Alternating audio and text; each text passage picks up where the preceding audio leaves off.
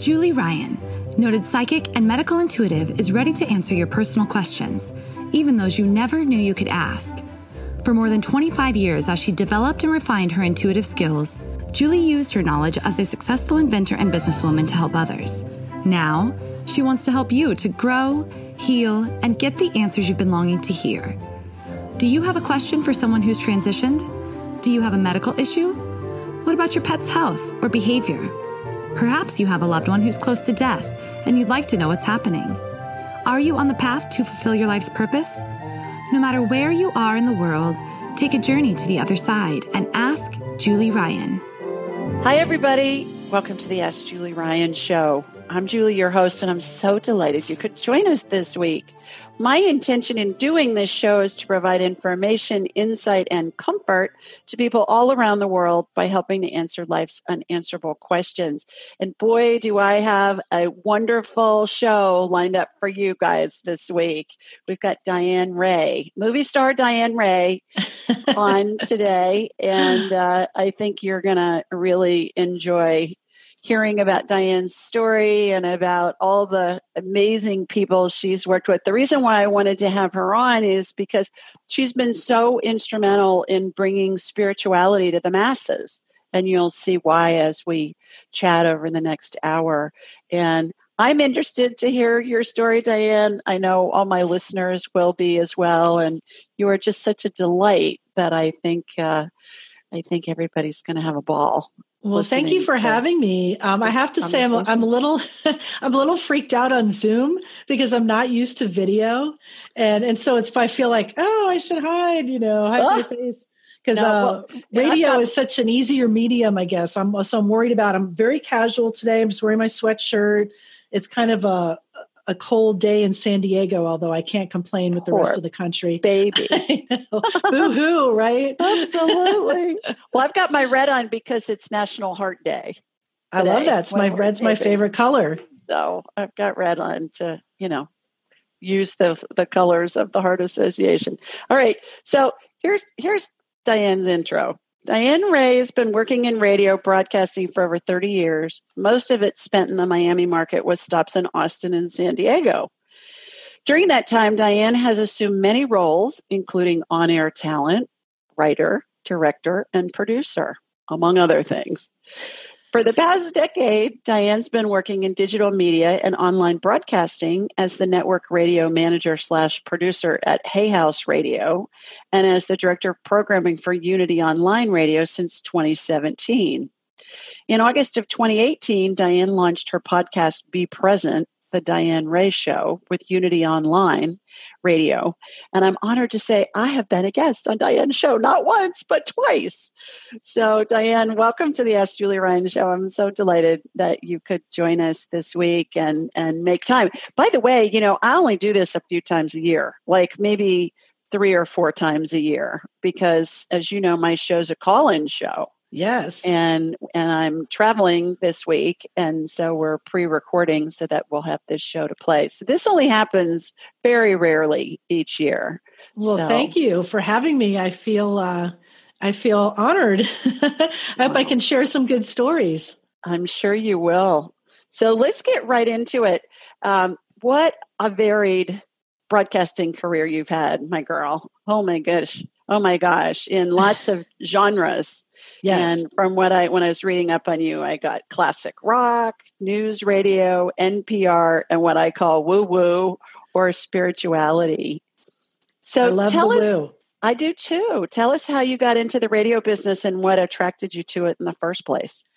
Well, I've always loved music and that was I guess the the big attraction, but I'll I'll tell you the kind of the the genesis which is kind of funny, was in, in high school, I worked for a big record store chain called Peaches Records. Mm-hmm. And uh, every night we would say, Attention, Peaches shoppers, bring your purchases to the front counter. The store is closing. So I would do this every night, and people would say, Oh, you have a great voice. You should do something with it. And I'm like, Hmm, okay. Well, that kind of planted the seed. And at the time, as, as I was graduating high school and um, going into my first year of college, uh, kind of this weird shift happened where I was interested in journalism and newspaper, and you know that kind of is kind of where I thought I would go. And then in my local hometown, I grew up in Miami, Fort Lauderdale. There was a legendary rock station there called WSHE. She's only rock and roll. And uh, they had an amateur hour. And so, at the urging of my Peaches friends, they said, You should do this amateur hour on WSHE. And I did. And and I kind of got the bug. so my journalism career a took a it took a dive and and I started uh, you know trying to forge my way in radio. Did you did they hire you after the amateur hour? No. no, they didn't, uh, unfortunately. But what what kind of was uh, the seed that was planted? So what I did was while I was still at Peaches Records, I went to volunteer. So I did this for free at a community radio station in Miami called WDNA. That was the call letters. And it was in a big warehouse off of Bird Road in Miami. And I would truck in there with my little crate of records. And they said, Can you do a jazz show? I'm like, Sure, I'll do jazz not knowing anything about jazz. But luckily, I worked at the record store, so I got all these records for free and that's kind of how it started. And i started doing this show and i did drive time jazz with diane and just playing whatever stuff people gave me. And from there i kind of got my foot in the door running the board at a real station um, in miami called love 94 at the time. And that was kind of how i got my foot in the door. Through so the back the jazz, door. on the jazz was it miles davis jazz or was it it was, was everything. It, it was jazz or well, it was Miles Davis. It was like whatever stuff that the record reps would come in Peaches Records and go, Oh, you're doing a radio show? Here, take this. So it kind of forced me to listen to a, a, lot of music that I never would have listened to previously. And I, I really began to love jazz.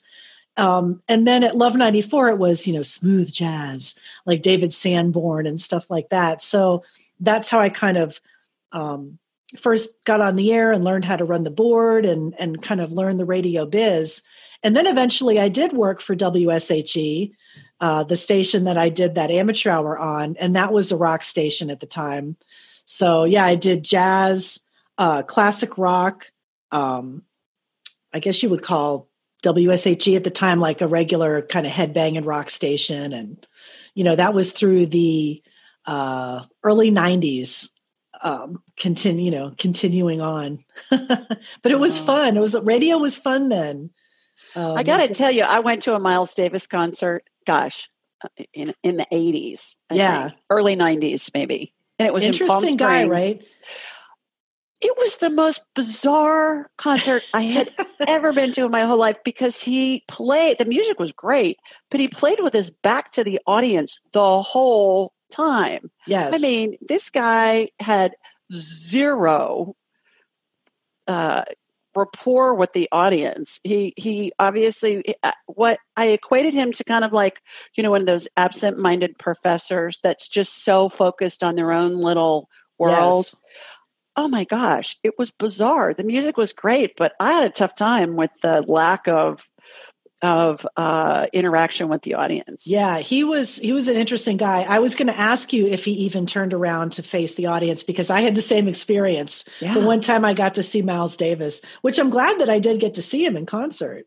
Yeah, um, what an icon in the yeah. business, but I, I wouldn't go to one of his concerts again. You no, know, I like, I've heard this. I, I have heard that about Bob Dylan too. He doesn't um, interact a lot. I would imagine that. So, okay, good. All right. I've read that in addition to your on air roles, you've done everything from editing, writing scripts for shows, managing the taping of programs, to implementing feeds from nationally syndicated programs like NPR. Yes. Was there a catalyst that led you to pursue the more managerial slash technical side of the business? Or did that just develop organically? What was that transition and, and how did that come about? Well, that that I guess would uh, kind of develop organically because, like over the years, um, you know, I would really do whatever I could do at a radio station to get my foot in the door. You know, oh, you, you need you need to write a spot. Okay, I'll I'll learn. I'll do that. You know, and I would try to do it. And luckily, I had a, a pretty good grasp of you know with going to school and and eventually like originally starting in journalism i could write you know, but I always call myself a meat and potatoes writer, not like a poet or prose writer. You know, I could crank out commercials and that kind of thing. Um, so I just really learned everything I could in every situation that I was in. And when I got to then kind of fast forward when I got to Hay House Radio, they were just launching their online radio platform at the time. And so, really, everything I had learned over the years and all my years of working in different radio stations, everything kind of came into play at Hay House Radio because I wrote all the spots. I, I edited a lot of stuff. You know, I taught myself how to edit on Audacity. Um, I, I learned how to edit content. I put together radio shows. So, really, everything that I did in commercial radio up to that point, when we were putting everything together at Hay House Radio, kind of came into play. So, yeah, I would, I did everything. I mean, I had help. I don't want to make it, I definitely don't want to make it sound like it was a one man band. It certainly wasn't. I mean, it, at Hay House, I had amazing engineers and I, I miss those guys. Uh, you know terribly. They were they were incredible to work with. And i have a, a great team of uh, i have two engineers at unity that help me as well. But yeah that was kind of where everything you know for the uh, the 11 years i was at hay house i just did everything that that we needed that needed to be done. Well and that's a classic example i think of people getting jobs and they say yeah you can do that right? You're like yeah and then you you think to yourself okay i'll figure it out once i get in there Right, and, right. And Fake it till you make it. Um, exactly. Sometimes is the way to go, or the way it works. You just kind of get thrown something, and you're like, "Yeah, yeah, I'll do that." And you walk out of the meeting like, "Oh, I don't, I don't know how to do that." But you, but you learn and you figure it out, and right. and it comes together. Right. Well, great lead in for my next question, which is I'm assuming when you first went to work at Hay House, you just said it was 11 years ago. The whole online radio concept was fairly new. Yes. And did you have any trepidations about jumping into uncharted waters? And if so, what convinced you to, to give it a try? I always say, we women have golden ovaries and we take when we take risks you know they talk about brass balls that guy had brass balls boy he took all these risks well you know the equivalent for women is golden ovaries. And so I love I'm that. sure it took a lot of golden ovary energy for you to to decide. I may steal that, Julie. There. You are more than welcome to use it. i love used that. it for decades. Yeah. Um, that's so funny. Um, so I remember this distinctly. So coming from, you know, the radio, my radio career years, you know, I had done on air. I was I was a jock, you know, DJ and all of that, and you know, so I had I had done that and I was familiar with that world, but like you were saying, I didn't know what was going on with online radio. And I was especially kind of nervous about talk radio because I had never really done that format. And I remember talking to a friend of mine. First of all, all of my radio colleagues at the time, over a decade ago, they're like, What are you doing? It's career suicide. No one's listening to radio online you know, get a gig at another station, that kind of thing. And I'm like, no, I really think this is where things are going. So I took that leap, you know, believing that that was really the way to go. And then look at kind of fast forward where we are now. Um, and I remember so talking. What year was this? Uh, I started it at Hay House in 2005. Okay, long time ago. So I know years ago. Yeah. It doesn't seem like it, but it is now that I, I, I think about it in that context. Um, and I talked to my old my old friend, and he had worked in talk radio, and his name was John. And I'm like, I don't I don't know what to do. John Ford. I was trying to remember his last name. I said, John, I don't know what to do. I don't know how to do talk radio. I'm freaking out. And he goes, Oh, radio's radio. You can do this. He goes, just think of the callers as records. I'm like, oh, you know, and like once I made that connection in my head, like, Right. Like what, what you would do in planning. Well, we're going to play this new song here and then play a familiar song after that. You know, just it, it, I was able to kind of make that connection. I'm like, oh, right. The, the callers are, are the songs or the records. So that I remember, I remember making that like little connection in my head. And then I thought, you're right. You know, radio, I can do it. It's, you know, it's a good, a good story. If some, if someone's saying something interesting, if they're learning something, they're going to stick around. So it uh, it made sense after that. So expand on the colors are like records. I'm not making that connection. The callers are like records. Yeah. Well, in music, mean? well, in music radio, like you would schedule the songs to benefit the station like you would schedule a hit song at certain times you would schedule a new artist to play in between two familiar artists so people wouldn't punch out like there was kind of a a logic and a science to how you would do it you know you would play certain songs in drive time or when it was the busier time when you had the higher traffic. Um, so to me to think about callers as records it's like okay well i'm doing a show and then i want to enhance the show with a song or a caller. Like rather than just take any caller as you know throwing it out there you would you would want to have the caller and you screen it and you go okay well that's that fits with what we're talking about so i want that caller not the other one like it, it made it made sense to me from like a music scheduling point of view mm-hmm. which i guess he knew that would that would resonate with me like that would i would understand it so most of us that makes heard, sense. yeah, yeah, yeah. What's making me think of, of, is most of us have heard Delilah, right? That show that she does at night, and it's all these forlorn, lovesick people oh, calling yeah. in, and they want to show they want a record for their you know boyfriend that's wherever. So is that what she does do you think is that yes. part of her that's all her strategy that she's picking people and she's got songs lined up ahead of time that will correlate with whatever exactly oh yeah it's is. all planned out she is all planned out to the to the t i, I guarantee it interesting yeah. Interesting. So but she does a good job of making you think okay what song can we play to you know help you with your love torn heart and your life right. that your romantic life that's a mess right now? And it's yeah to enhance that or, or to make uh, to tell the story to yeah. make it more compelling you know she'll plan it out. And i'm sure she screened the caller in the story and picked the most heart-tugging thing she could find. And yeah it's all very produced and planned so it's don't stop thinking about tomorrow right mm-hmm. exactly the person who's who's having a, a, a romantic loss at the time. Okay. All right. So it seems like the Hay House business model was and still is to primarily promote Hay House authors and yes. to sell books, while at the same time informing listeners who pay an annual fee to access the content. You know, mm-hmm. brilliant from a business standpoint, really, yes. From a marketing standpoint. So obviously this strategy has been successful for them. And my question i guess is is that model being emulated by other entities?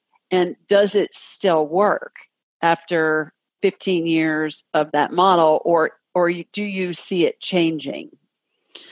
That it, that's an interesting question because it's something that i really considered when I took over the the Unity position, and all and also the the fact that Unity is a nonprofit organization and a five hundred one c three, It needed a different approach than um, than the Hay House Radio model, where you're right. Their model is they're selling things. It's a business. Um, so it, it's kind of a two different um, objectives, I guess, in a way. Mm-hmm. It's a different, you know, Hay House is definitely a business. And it was always amazed me that people thought otherwise. Like they thought, well, y- you should give all this stuff away for free. And I'm like, well, these people have to make a living too, you know? Yeah. So, um, but I guess really to answer the question, what I see that's different is so like uh, 11, 12 years ago, at the beginning with Hay House Radio, you know, the subscription model was still pretty new um, I think that that's changing now. I think people have kind of subscription fatigue. How many things are you going to pay for? I already pay for Netflix, Costco, uh, you know, what whatever other subscriptions that you have. I mean, how many things do you really want to pay for? So that's where you kind of look at some of the other models, like uh, a lot of podcasters, and we can talk about that too because that's really been exploding. Um, I just my next questions. Yeah. yeah. I mean, I just wonder where the the thing I think is interesting. People don't want to pay for what they think they should get for free. Like you're used to turning on the radio and, and hearing talk shows and things like that and not having to pay for it, but you'll sit through advertising, right?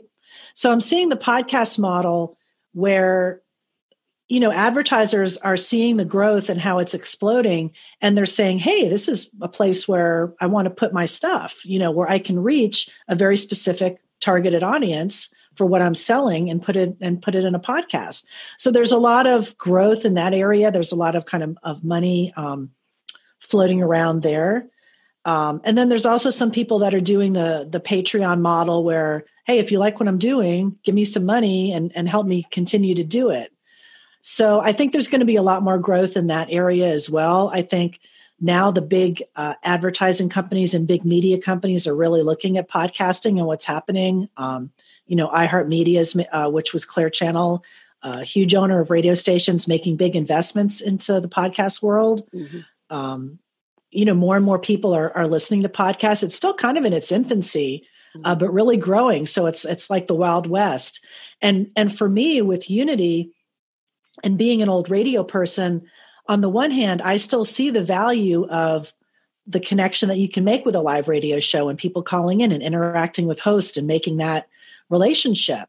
You know and i saw that with like the, the eight years i work with dr dyer people that called his show i still get emails from people you know i remember wayne told me to write my book and i did and it changed my life. And so i feel that's really valuable. Um, you know, but then on the other hand, I see people are consuming media differently. You mm-hmm. know, not so many people are able to be in a place at a certain time to make a phone call or interact. They want to get the material on demand. You know, they want to get the shows. Like I don't listen uh, or I don't watch live television. I DVR everything or you know you know what i mean so it's interesting to see what's going to happen it's i think it's kind of a balance you know i still see uh, radio and, and hosts that can support engagement and people like calling in. And you know there's a lot of uh, psychics and intuitives and mediums that people love to have that interaction and get readings and that kind of thing. And that's great. And then there's also if you have really engaging great compelling content and, and you don't want to do it live and you want to just produce a podcast that that's really valuable too. So like honestly i mean i've been to conventions and things and nobody knows what's going to happen. There's no there's no set thing, you know. So I'm I'm doing both. it's interesting. A couple of thoughts. Uh, I hear from people who listen to podcasts that get annoyed when there are commercials on mm-hmm. the podcast, mm-hmm. and I know some some podcasters will will put them all up front, or they'll put them all at the end, and and I think what I hear people say is that I just fast forward through the commercials. It's like your DVR. I don't, right. don't want to watch them. And I do the same thing. I, now, Super Bowl was last week, and I watched the commercials because that's all that's always fun during the Super Bowl to see what the commercials are. But I think that's fun. The other thing that's interesting to me, I was on Coast to Coast, which is a nighttime for those of you mm-hmm. listening mm-hmm. or watching that uh, aren't familiar with Coast to Coast, it's a nighttime radio show that just has this amazingly huge following globally. I, I don't even know what their audience is. You may know. But yeah, George Noory, he's been around for a while and very successful. Time, long time. And one of the highest, and it's an iHeart show.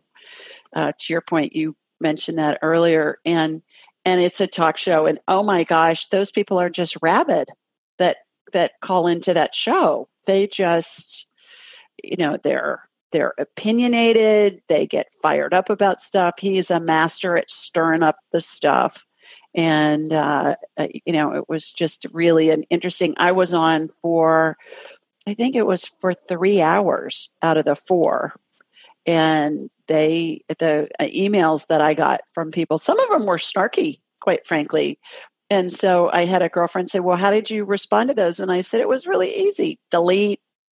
Right. I, am not going to respond to that. If you're going to be polite and you have a valid question, I'm going to respond. But if you're going to be nasty about it, I'm not swimming in that. I'm I'm not interested. So I think it's going to be interesting to your point to see how it evolves and um, to see what happens. So how did you get to Hay House?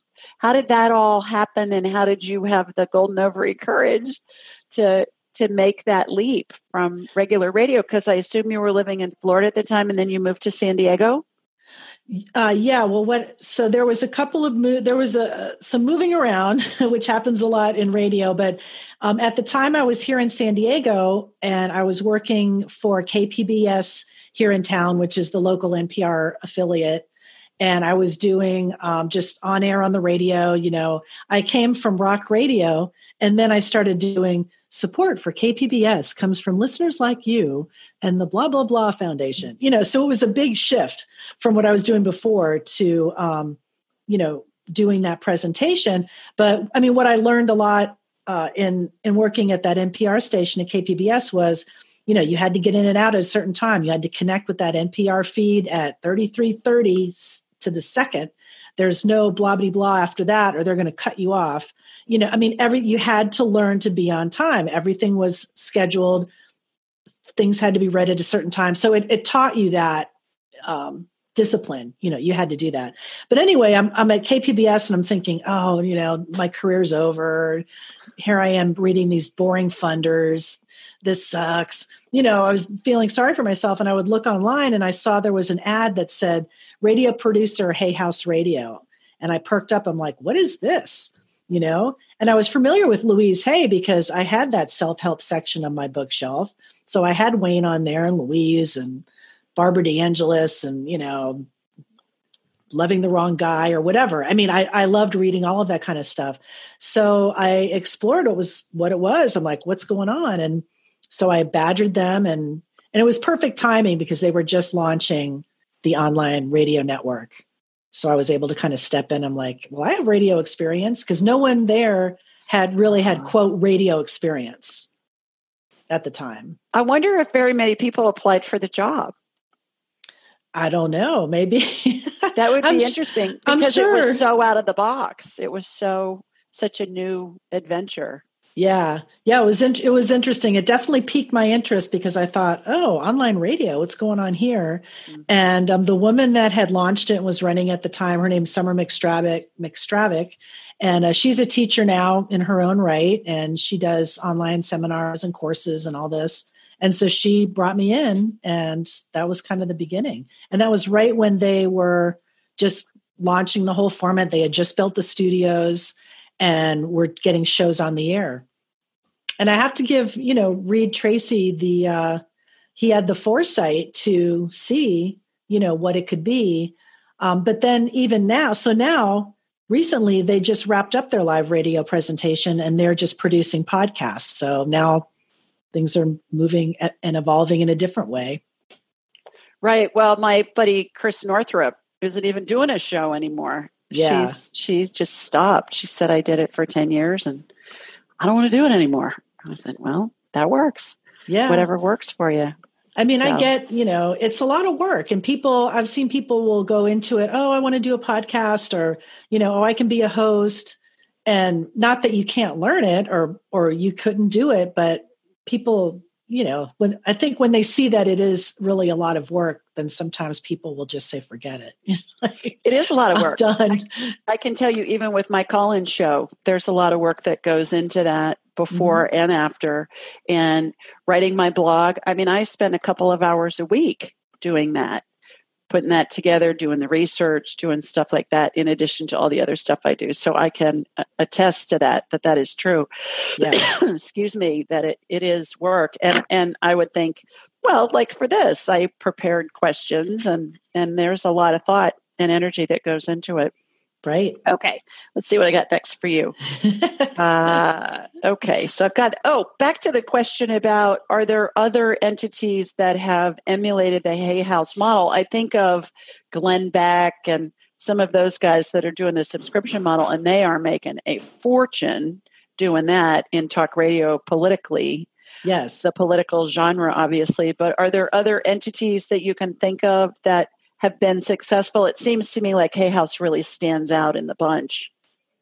I think there might be individual hosts that have built up their crowd, you know, up to a point that they're able to make a living, you know, and and kind of sustain that. Um, it, I think it's interesting where now, like I remember back, like you know, when I started in radio, even in the very beginning when I was I was answering the request lines um, at Y100, this big top 40 in Miami. I was 19 years old. And, and, and at that time, it seemed the strategy was let's just get as many people, you know, cast the net, get as many people as you can. That's it. We want to be number one. We want to rule the world. But now it's like, I think people are trying to find their crowd and, and get their, their niche you know so it's more like super serving those people that are going to be into you and not worrying about casting the net and getting everybody else because they don't care anyway you know what i mean like you have to kind of serve the people that you know are, are really going to be into you and bring more of those people in than try to please everybody so i think that's kind of a big difference for at least from then until now have you ever heard of cozy earth bedding it's your ultimate luxury escape. Cozy Earth sheets are temperature regulating and incredibly soft, and they even have a 10 year warranty. They're made from organic bamboo and silk, are hypoallergenic, and even antimicrobial. Cozy Earth sheets are so amazing, they've been on Oprah's favorite things list for five years in a row, and I have them on my bed right now. So, if you're ready to elevate your sleep, Cozy Earth has a special offer for just for my listeners. Go to cozyearth.com and use the code AskJulie for a 35% discount. That's C O Z Y earth.com and use code AskJulie for a 35% discount. Upgrade your sleep with Cozy Earth bedding. I love them, and so will you. I agree. There's a, a, uh, a psycho- psychiatrist who's got so much alphabet soup at the end of her name named Kelly Brogan. Do you know Kelly or know of her perhaps? I've heard of the name. And she said to me a couple of years ago, because she has all the Ivy League degrees and worked at trying to get her what she had found in her practice and the research that she had done that went against typical psychiatric methods of treating patients. And she said to me something really profound, and that was don't try and convince people of what you do because the people that are attracted to you are going to find you, and it's a total waste of time, to your point, mm-hmm. to try and convince you know academia or somebody that medical intuition is a real thing. She said the people who are willing to work with you are going to be the people that you need to spend your time with and focus on. And I and that sounds so basic, but it was so profound for me because I'm an inventor and an entrepreneur. So my whole career has been dreaming up stuff and then figuring out how to market it and how to sell it to people. So in this situation that I'm doing now, this adventure, I'm just allowing it to unfold naturally. And people say to me, Well, what do you do with the skeptics? And I said, I really don't have hardly any. And if I get one, I'll say, and somebody will say, Well, I'm really skeptical. I said, Well, that's appropriate. And every once in a while, I mean, very rarely, I'll have somebody say, Well, you need to convince me. And I'll say, No, I really don't. If you're interested in this, fine. If you're not, that's fine too. That's your prerogative. I don't really care. I mean, right. I'm, I'm, nice about it, but yeah. but I don't need to convince anybody. I know what I know. If it's something you're interested in, great. If it's not, great. Good luck with whatever you're interested in. So, right, and and you can see the results. And then if someone comes to you and they have an open mind, um, I mean, I've talked to you know, so many people over the years and have been blown away by some and, and not so much by others. And, and I've seen things that I cannot explain. And you know, but uh, um, I mean, personally, I'm interested in, in all of it. Um, and that's why it was just such great fortune for me that I was able to have that experience of, you know, working at, at Hay House at that particular time, right when they were launching the network. So I could take all of my radio expertise and then apply it into something that I was so interested in myself. Uh, yeah. So that that was really that was really a gift there. My and friend, I learned so much. My friend Brandon Beecham, I love this this uh, phrase that he came he either came up with or he stole it from somebody. If you stole it from somebody, I don't know who who he got it, where he got it, but he says life is the crossroads of destiny and free will. That we have a destiny that we want to explore, which I agree. It's kind of like a basic script. And then there are a bazillion ways that you could explore it. To your point, you were interested in the spiritual side of the equation and you were interested in radio and it was the cross where they crossed you know both yeah. of those different roads so how that's wonderful so yeah that's so true i, I like i like that destiny destiny um, and free will because yeah because i wondered you know what's gonna what uh, maybe i didn't consciously think of it but you know you wonder like in radio i mean it I had so much fun, you know, doing rock radio and, you know, you got to go to the Stones concert and get free stuff and it was all fun.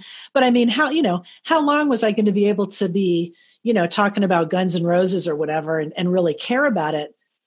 The older you get, you know, you change, you become, you have different interests, you know, you, you change.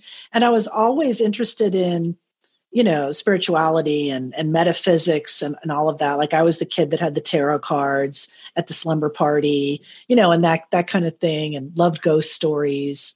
Uh-huh. um, so yeah i think I, I, always had that interest and then i was able to really explore it in a, in a much bigger way. Um, right. um, and still continue to be interested and yeah i get to talk to cool people like you. It's it's great oh, thanks. It's an honor to, you know, to get to talk to you. I feel like I'm I'm in the, you know, in the presence of the guru of this medium because you really are. I mean, you helped create this medium, especially in this niche. So that leads into I've recently read there are upwards of 850,000 podcasts. I was Isn't amazed that at that number. And and so my question is has the advent and availability of multitudes of free prod, podcasts changed the radio broadcasting online subscription landscape and how's this phenomenon affecting the way people get information and for that matter, entertained. We touched on that a little bit earlier, but do, but I think it's going to go forward. I don't see any any stopping it because we're all busy. If we can get it on demand, why wouldn't right. we? Right. And if it's free, why wouldn't we take advantage of that? So I, do you have any thoughts on that to expand more on what you mentioned yeah. earlier? I mean, what's I think what's going to happen, um, and I've already heard kind of some some rumblings on this, is that you're right. Like, there's eight hundred thousand podcasts out there. Everybody and their brother has a podcast. Should they? Maybe not. you know, that's another story. But on the other hand, look, it, you're free to do. You have that freedom, right? So it's kind of putting that uh, capability into anybody's hands. There's nothing, no one's stop, stopping anybody from doing a podcast. But that said, yeah, there's a glut of stuff out there. Eight hundred thousand, and I think I read something like, you know, three thousand a week or, or, keep coming on. Wow. So what what is going to be changing is the way you find it. Right. Mm-hmm. That's why having a platform like Unity is so great where people want you to curate this stuff for them. So all the people that are interested in, in spirituality or metaphysics are going to be looking for places to go to find it. And, you know, Google is going to be unlaunching uh, a bigger search uh, capabilities specifically for podcasts. So really the next step I think is the ability to to find it and to curate it for people that have whatever you're interested in, you know, sports, spirituality or, or whatever. So making that uh, easier for people to get the content. And I still think like, I mean, there's a company out there called Luminary. I don't know if you've seen the ads. It's a pay per podcast um, subscription model. And just every time I click on their ads on Facebook, I just see a lot of uh, a lot of negativity where people are like, I'm not going to pay. There's so much great free stuff out here. Why should I pay you? Now, you might want to pay if you want them to gather that stuff for you or they have a host that you really like. But I think that there's still a lot of resistance for any more subscriptions. So I don't know. We'll we'll see if it's something that I guess it was something I really wanted. I would pay for it or something really special. Like here's an exclusive Obama thing or you know some luminary or big star that you wouldn't get anywhere else if there was exclusivity maybe you would pay Right. So I don't know. I think everyone's trying to figure that out. What the next what the next step is going to be. But definitely, podcasting isn't going anywhere. In fact, it's growing even more.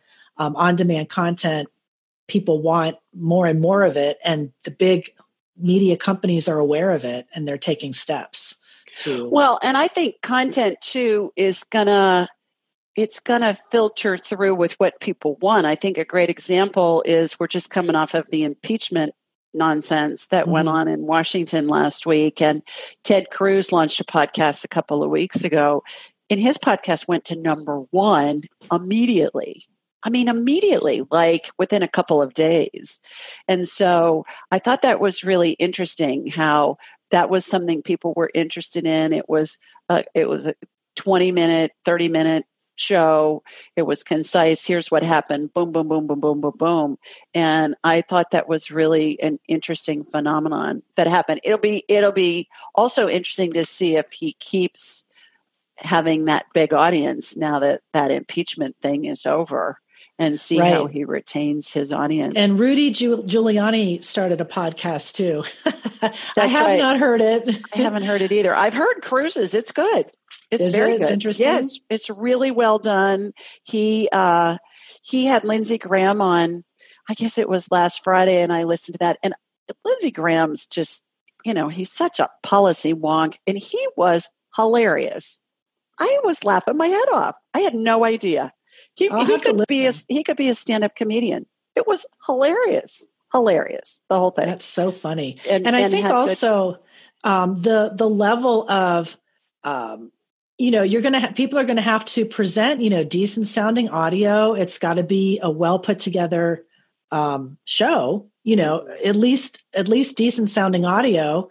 Uh, people don't have to listen to um, you know some really inferior product anymore because there's so much great content out there. Right right. All right so bottom line you've worked with some of the giants in the mind body spirit space Wayne Dyer, Louise Hay, Christiane Northrup, Carolyn Myss, James Van Praagh, to name a Prague. Is that how you pronounce yes, the name, James? James, James Van, Van Praagh. Praagh. Von Praagh, to name a few. So, what stands out about your interactions with these icons? And are there any stories you can share that deeply touched you and perhaps even changed your life? Obviously, you mentioned earlier you worked with Wayne Dyer for eight yes. years. My goodness, that's like sitting with a saint for eight years you know as far as as the information that he taught all of us. And it sounds like still is teaching us from the grave in some respects. Yeah i mean it's interesting how uh, people still like to hear those old shows with wayne and i gosh I, I could think of how much i learned over that time and and i'm so i'm so grateful that i had that experience of being able to work with him and louise and first, I guess I'll start with Louise because almost daily, and I was talking to a colleague I had interviewed on my show just this week, Nancy Levin, and she was the event director at Hay House for 12 years, like the whole time that I was there. So we we worked together. And I said to her, I said to Nancy, you know, daily I say to myself, how did Louise do it? How did she start that company in her 60s and not go crazy? How how? Like I marvel I wish I could ask her again. And I remember I did ask her that. I said, Louise, how did you do this? And she said, You know what I do? I answer the phone and I open the mail. I said, That's how you started the company? She's like, Yes. I answered the phone, I opened the mail. So basically, you do your tasks every day and you you keep your vision and you keep going forward and yeah you're going to go crazy and all this stuff's going to come at you and challenges and everything but she just did what she had to do every day. But i i marvel that you know she had no you know real schooling. She was a high school dropout um you know got divorced and got into the um science of mind movement and that's kind of how she started teaching.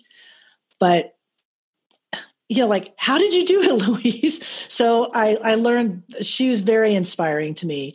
And and in my interactions with her around the office, I mean, she did walk the walk. It, it, was she was not phony.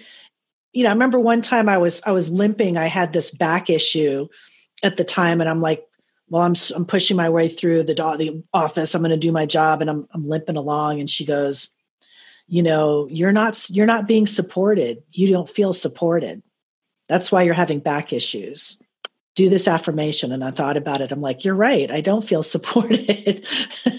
I don't know if that's what started it but she she walked the walk. I, that's the best way i could describe it. You know she really did believe in what you think and how you speak and and even she would say things you know if you said something like i think there was a meeting and she someone said kill two birds with one stone. She'd say well why do you want to do that? Don't say that or uh, one time i said oh i'm dying to see that no you're not dying i mean she would always notice things like that just in conversation she would call you on what how you how you thought about yourself and the way you said it. So the languaging of it. Yes, yes. Yeah. And she really believed that, you know. And she and she was really, you know, she was so sweet and she loved gardening and her roses and and things like that. And just just a real a beautiful person, a great teacher. I I loved her a lot.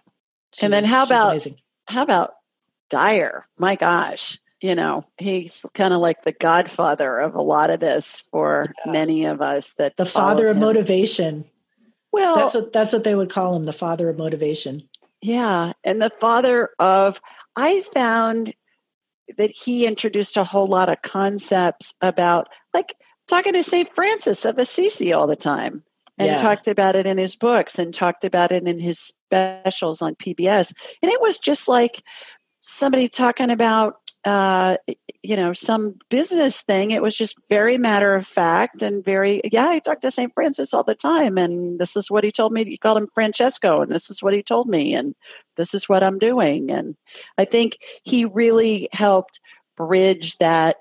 Uh, it makes me think of Harry Potter, you know, the name that will go unmentioned for Voldemort or whatever they right. say in Harry Potter. But he bridged that going from from the talking to spirits and getting inspiration and following that and all of that and just talked about it matter of factly and had that doctorate as well which i think gave him some credibility that somebody yes. who grew up chanting under a crystal and a yerk maybe wouldn't necessarily have well what i noticed with wayne that i thought was so great was if you looked at his career kind of the trajectory like all of his books you know as as he got older and moved through his own journey and experience he he became more interested in in spirit and you know and, and talking about those kind of things. And he wasn't afraid of it like he said you know he would he would say he talked to saint francis and had those kind of experiences and he would share it with people. So he was so authentic and he shared parts of himself um you know his not his not so proud moments. I mean, he talked about a lot of things on his radio show, you know, um, drinking, uh, other other incidents in his life. You know, he was very honest, and I think that's what really resonated with people. Like they could see parts of themselves in things that he had been through, and and he loved people. I mean, and he loved to do that show. He didn't have to. I mean, it was Wayne Dyer. He didn't have to do an online radio show every Monday, but he really loved it. He enjoyed talking with people and you know, there was many times he was very generous. Like on on the show, if someone would call in, oh, I really want to come and see you. You know, I'm, I'm broke. I lost my job. Many times he would buy people tickets to go to his events. You know, here take take that person's name, and I'm going to pay for this. And and he did that many times. Mm-hmm. So he he was just a good guy, and he was very funny. I don't know if people would would know that about him, but he would make jokes you know, sometimes really off color, you know, like in between the callers if we had a break. You know, he because we had we had this interesting uh relationship where, you know, he was in Maui and I was here in San Diego. So I kind of felt like I was his second banana, like his Ed McMahon, in a sense, because I would bring on the callers and then just kind of step aside, like they don't want to talk to me, they want to talk to you. Um, so I got to just listen to his interaction and how he how he talked to people. But it, it was it was very it was the highlight of my week. Like every Monday, I would I would really look forward to that that interaction because I would just sit back and listen to what he's telling people. Oh, yeah. And then I would share it. Like I'd be at a, a, party or out with the girls or something, and I'm like, you know, Wayne said this. like, you know, so I would I would share, you know, information, whatever um, I happened to learn that week. But he he was very passionate about telling people look don't live don't live halfway you know? Follow your heart do what you want to do. Um you know he no excuses. Like he he said that in the book excuses be gone. Uh, so he was passionate about people living their best lives. He really wanted that. So he he was amazing. I bet. Gosh, I, I tease people saying you're you're getting an executive MBA on the street. You got an executive know, PhD by being his cohort on that show. It sounds yeah. like, and just listening in. And then, yeah. and also, I'd like to share too. I won't say what names, but I think sometimes people will tend to put a, a teacher or somebody on a pedestal as a guru and not see them as human beings. And these and these people were were fallible and and had flaws just like the rest of us. And you know, there were some hosts that I work with, like one who I, I won't say left their microphone on during the show and would and berated their assistant at the time. And i thought oh no. I like i like i listened for a couple of seconds and i realized what was happening and i kind of pulled it down so i wouldn't hear it. But i thought oh if people saw that side yeah. they they might not you know i don't know. Maybe they wouldn't think the same way. But but i guess not and not to say anything negative about that particular person they were just having that human moment you know but I think sometimes people will put put someone up on a pedestal or think that they're not human when when they are. Mm-hmm. Obviously, absolutely right. Yeah, right. Well, certainly, I work as a psychic and medical intuitive, and and in in recent years, it's become more expected or accepted, excuse me, even the Vatican issued a letter to its bishops a few years ago encouraging them to welcome psychics and healers in their parishes, which was a huge step. I really? Thought. Oh, I didn't oh, know yeah. that. Yeah, in 2016. If you go on my Instagram feed at Ask Julie Ryan, you'll see a link to the letter. Um, so, from your vantage point, do you see spirituality becoming more mainstream and accessible uh, over the years that you've been in this business? Oh, that's interesting. I think in some ways it has, but what's kind of disturbing is I think in, in, in some other ways the pendulums even we're kind of moving backwards. I think sometimes people are are very um, strident in their my view is the right way, and you know you have to believe this, um, or or you're going to hell or that kind of thing. Like I don't like any of that fear based um, belief systems um, I, I hope that there's i mean one, one great thing that i've learned from unity is to really see the value and the beauty in the wisdom of all spiritual traditions. I went to an event with unity uh, two years ago called the parliament of world religions and it was over 200 faith traditions in toronto. And i did um, interviews there and i put together like a, a little two part radio show of my experience there. And i spoke to buddhists wiccans pagans native americans channelers, Episcopals, everything. And really, what I learned when I came away from that was like, you know what? Pick one, whatever speaks to you. I think that that source uh, that Wayne talked about so much is available to all of us, and it's love, and and and that's what he would say all the time. So, uh, like, I don't know. I I want everybody like we're all one. yeah. I think there's a lot of there's a lot of truth in that but i i do think with the availability of information out there that that yeah hopefully people will explore that part of themselves. I think we all have a spiritual nature. I think we're all intuitive some more than others like yourself. You know i think it's a muscle that you can build. I think right. some people are really gifted like musical ability but we all have that intuitive ability. I i try to tune in and listen to it all the time and sometimes i get angry if i don't hear that voice but I know right. it's there. So I, I try to cultivate that, you know, and you can do that with meditation. And, you know, I, I'm, I won't say I'm a master meditator, you know, so I'm working on it, but I try to get quiet and, and listen, you mm-hmm. know, just take a minute and, and that source is available to all of us. Well, when you were talking about the religions uh, uh, at that conference in Toronto, it made me think about my book, Angelic Attendants, And I, my, one of my well, my main spirit guide's this dead Pope, Clement the Sixth, who showed up and about 10 years ago and he said, you know, you just need to teach the world about what happens when people die because it's been so bastardized and it's, you know, religions and, and cultures and it's just wrong and people are so afraid and it's crazy. And I said to him, I'm not doing that. I'm a businesswoman. People are going to think I'm nuts. I'm not doing that. And he's like, yeah, whatever, just go do it. And then I Googled him and uh, found out that he was in office during the bubonic plague when two thirds of Europe died, and Wow. is best known for his prayers for the dying and his prayers for the dead. I never even heard of a Pope Clement ever. And I said to him, Pope Clement, I never heard of a Pope Clement. He said, Well, I was number six. So I Googled him and that's what I found out. And I thought, okay, Ryan, you can't make this stuff up. I mean, really. but but the interesting thing that has come about with that book is my church gives it to every family that comes in that's planning a funeral.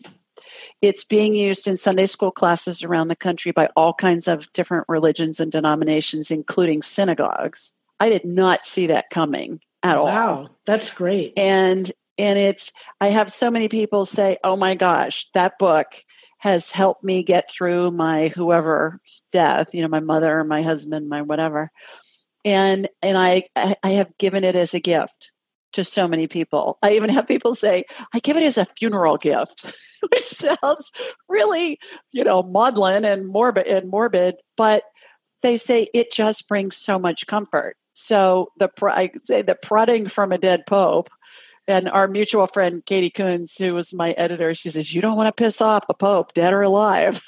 No, "Yeah, definitely kidding." not. So She's uh, great. Yeah, no, I, I love I love what you're saying, and I and I feel really strongly about that as well because what you're doing is helping to take the the fear and demystifying what should be a natural and and what could be a beautiful process, but unfortunately, I think in this country, a lot of times it's not. Um, you know, I mean, even with with my own mother when she was going through her, her transition, I mean, I thought the hospice people were like angels. You know, they they tried to make it as easy an experience as possible, and I, I don't think we should have so much fear Right. around that. You know, so what you're doing is so important. Well, and it crosses. My point is, it crosses all religious and cultural and and educational demographics. It's just universal. Like at that conference that you went to in Toronto, it's the same thing. It's all the same source. It's all the same God. It's all the same thing. That's So- exactly it. That's that was the Yeah. main thing I took away from, and just it happened to be like some of these people related with uh, the Wiccans and Mother Earth, and they felt that, that that was what resonated with them. And then you know there was Buddhist and Sikhs, and uh, yeah, it, it was awesome. It was like a buffet of like A all buffet of this psychicness. great- That's what I say yeah. I do. I'm a buffet of psychicness. So we have a minute left. Thank you so much for taking the time to join me this week and everybody that's listening. Oh, thank you. Um, Diane has a show on Unity Radio. You tell everybody your your website, but take us out with your DJ voice. Like, give us all how people can find out about you. But I want you to do it in your DJ voice. Okay, I'll try and do it as uh, as quickly, succinctly as possible. So join me on Wednesdays, uh, one o'clock Pacific, three Central, four Eastern, for Be Present, the Diane Ray Show on UnityRadio.org. And how can people find more information about you? Oh, about me specifically, you can go to my website, which is dianeraymedia.com. You can also find me on Instagram at DianeRay66, on Twitter, Diane Ray One, on Facebook, Be Present, The Diane Ray Show. I'm, I'm everywhere.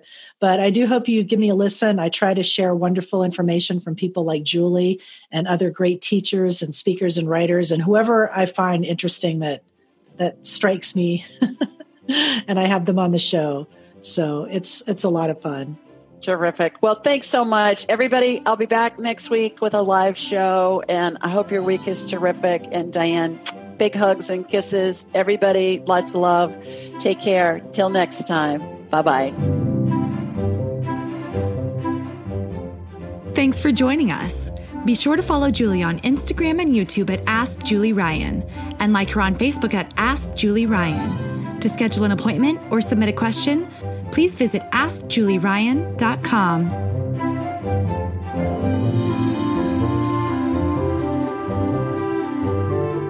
This show is for informational purposes only. It is not intended to be medical, psychological, financial, or legal advice. Please contact a licensed professional. The Ask Julie Ryan Show, Julie Ryan, and all parties involved in producing, recording, and distributing it assume no responsibility for listeners' actions based on any information heard on this or any Ask Julie Ryan shows or podcasts.